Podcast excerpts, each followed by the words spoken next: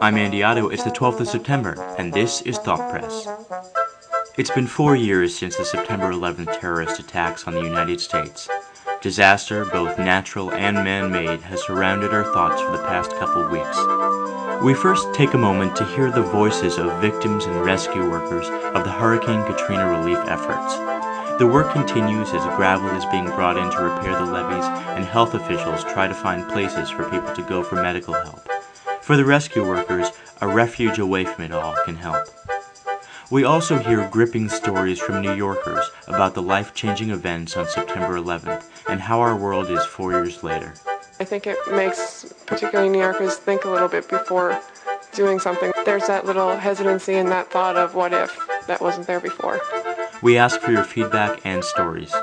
It's a tough world we're living in, and we try to bring it all together next on this Thought Press.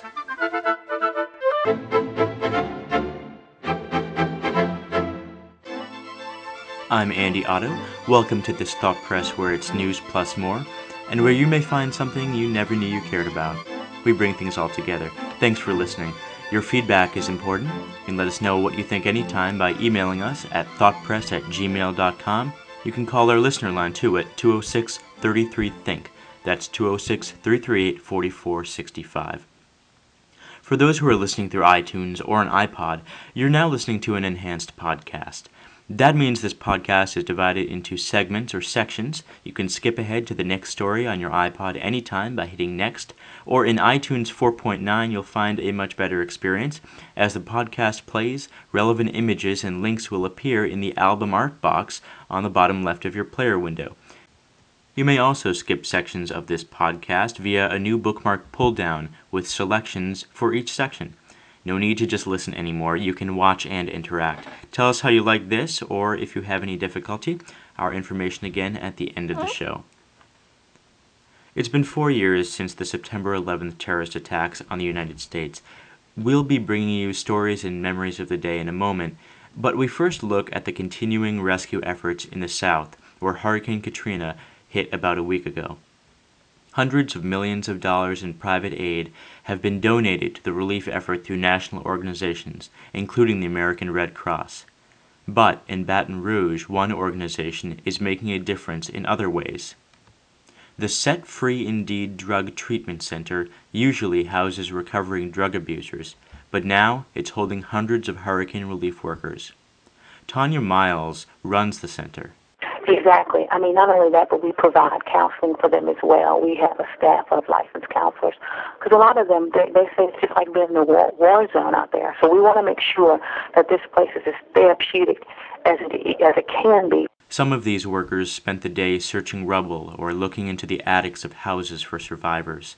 Some of the attics, they said, held dead bodies. The work is certainly difficult, but the shelter acts as a refuge for them. Aaron Seal is a volunteer or you know people have, have stepped up to the plate like to these industrial sized freezers to keep the ice cold for the guys and we were not prepared. The first day we were feeding people just out of the, we went and bought food and we're feeding the refugees. Since then people have stepped up and donated things, but it's been it's been everything's been provided as needed. The chefs among the group help out with the cooking. Don Johnson is a student chef from Minneapolis. They're so exhausted and they're getting so little sleep and they're working 12 hour shifts. And it's an hour to where they want to be and an hour to come back. And they're doing stuff that's hard and heartbreaking. And so, you know, this is just a little something. As for the evacuees, some are staying in hotels. Lionel Hall is staying with his family in Baton Rouge, and thankfully he didn't lose any loved ones. Uh, we have clean towels, clean sheets every morning. yeah, I mean, we're doing fine. They even let us bring our pets. What's good, however, he says, is how the disaster has brought people together. Yeah, we meet a lot of people from different parts of the city. You know, I have met some folks from Kenner, Slidell, uh, Plaquemine Parish, St. Bernard Parish, and you'll be amazed because it's not the color of your skin. You know, it's what's in your heart now that will count. And so for everybody been putting together. When, we, when, they, when they rebuild New Orleans, we will be back. The aftermath of Katrina, however, has put lots of pressure on hospitals. They're at capacity, and the government is trying to find places for people to go for care. Dr. Fred Cerise is the secretary for the Louisiana Department of Health and Hospitals. Our priority now is essentially reestablishing a medical system for a million people that have been displaced from the uh, New Orleans area. These are people that um, have had chronic diseases and um, physical, mental uh, diseases, disabilities, those types of things that were all plugged into healthcare systems, delivery systems in that area that don't exist anymore. And because of sewage and stagnant water, they're also helping with the environmental effort. We actually have a uh, team, a large team uh, here from the Centers for Disease Control in Atlanta um, that is coming down to help us uh, with our environmental assessment. Uh, even though the water may be, may be running, you've had stagnant water, it can be contaminated. Dr. Cerise is heartened by the support from around the world. And these are our families, these are our neighbors. We're expected to, to, to work and take care of them. But for people around the world to come in and, and, and to have the outpouring of help and offers for help that we're seeing, is just an incredible endorsement for mankind. In a Red Cross shelter, Mickey and Minnie stopped by with Goofy and Pluto to visit some of the Katrina victims. Voices rung out when the children saw their favorite Disney characters as they ran to give them hugs. Disney is known for their care for children and families. A week ago, they donated $2.5 million to the Hurricane Relief Fund. Your donations may be made through our website, thoughtpress.blogspot.com, call 1 800 HELP NOW, or go to redcross.org.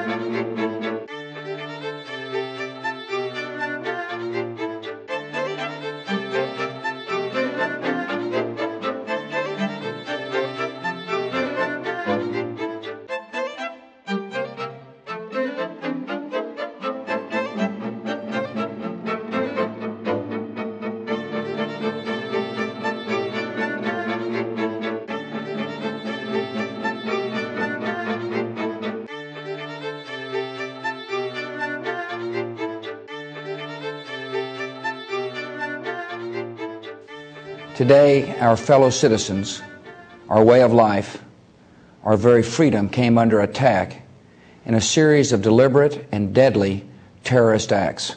Four years ago, people from around the world were shocked with the September 11th terrorist attacks.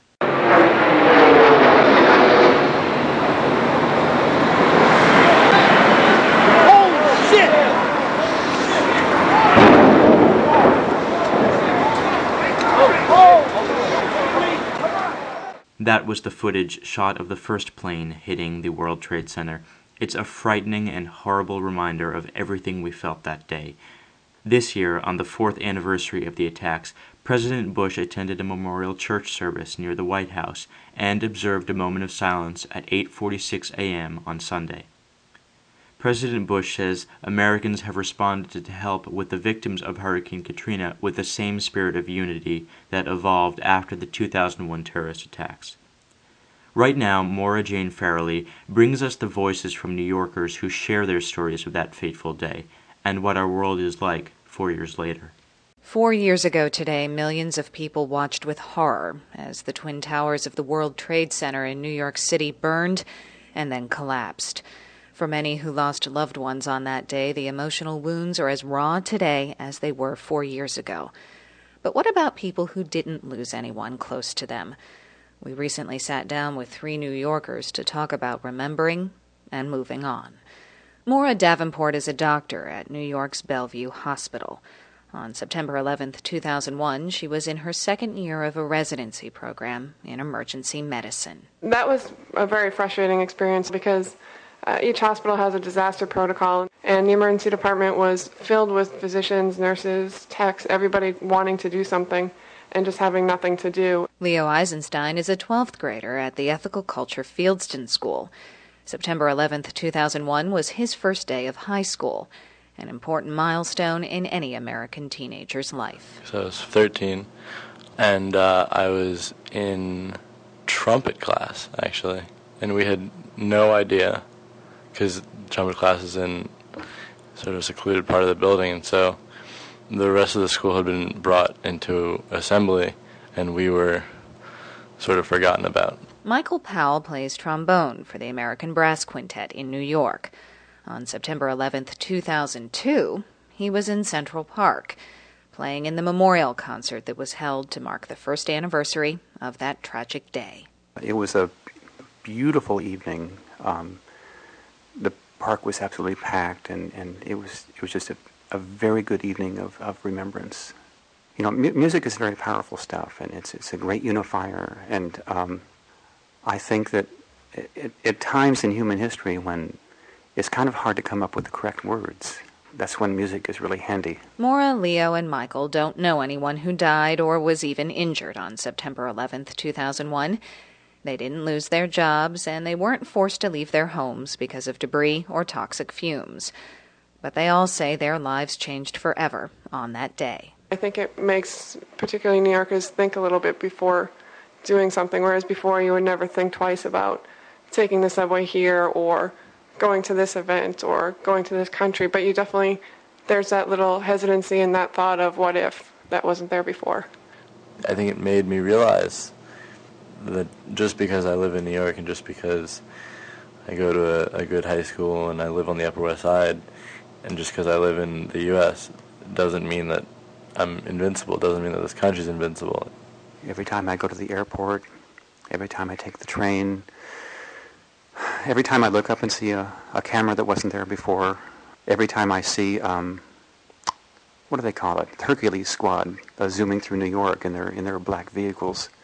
Yeah, things things are not the same now. A couple of years after the terrorist attacks, Maura Davenport was offered a job at a hospital in Pittsburgh, Pennsylvania, about 650 kilometers west of New York.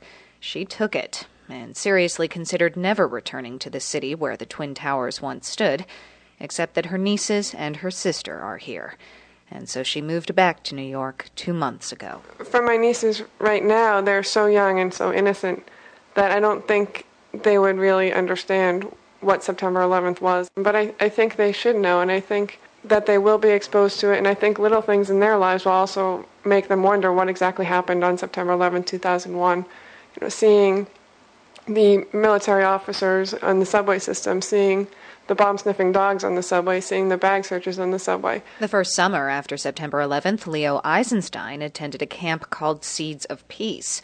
Teenagers from around the world travel to this camp in the state of Maine to learn about one another and develop an understanding of the issues that affect people's lives. Leo's been attending the camp every year ever since. This past summer, I was at Seeds of Peace again, and I was there when the London bombings occurred. And there is this really, really blatant disconnect between how Americans and also kids who live in London reacted to the bombings and how kids from the rest of the world reacted to the bombings because for us it was something so shocking and, and scary and for a lot of other people in the world I think it's become sort of tragically commonplace. On the first, second, and third anniversaries of the terrorist attacks, Michael Powell was very busy, playing in memorial concerts around New York. First in Manhattan, the next year in Brooklyn, and last year in Queens. This year, my date book is empty. I think perhaps people are, you know, while they're remembering September 11th, I, I certainly am, everybody around here, I think that there may be other things on their mind now. Now the country is totally preoccupied by the big disaster uh, along the Gulf Coast. So um, I, I think that our attention is, is there are several things vying for our attention. Americans, Michael Powell says, have started to move on. This fourth anniversary is going to be just another workday for Maura Davenport. Michael Powell will be practicing with the other members of his quintet for a concert they'll be performing in Connecticut at the end of the month. And Leo Eisenstein plans to hang out with some friends. Perhaps they'll go to the Big Apple Arts Fair, or the Third Avenue Street Fair, or the Fordham Road Renaissance Festival. All three celebrations are taking place in New York on September 11th. Still, these New Yorkers say they will be taking a moment to remember and reflect. And when asked, they all said they could not imagine a year when September 11th comes and goes, and they don't find themselves harking back to the tragic events of that day in 2001. I'm Maura Farrelly.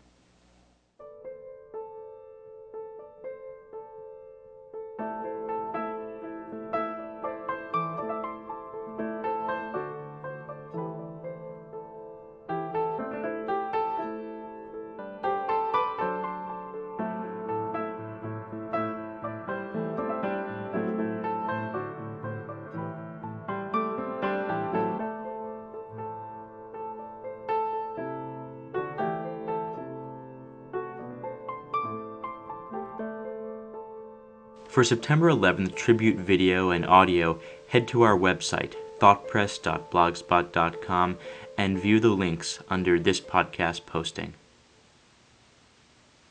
I'm Andy Otto, and you've just been listening to Thought Press.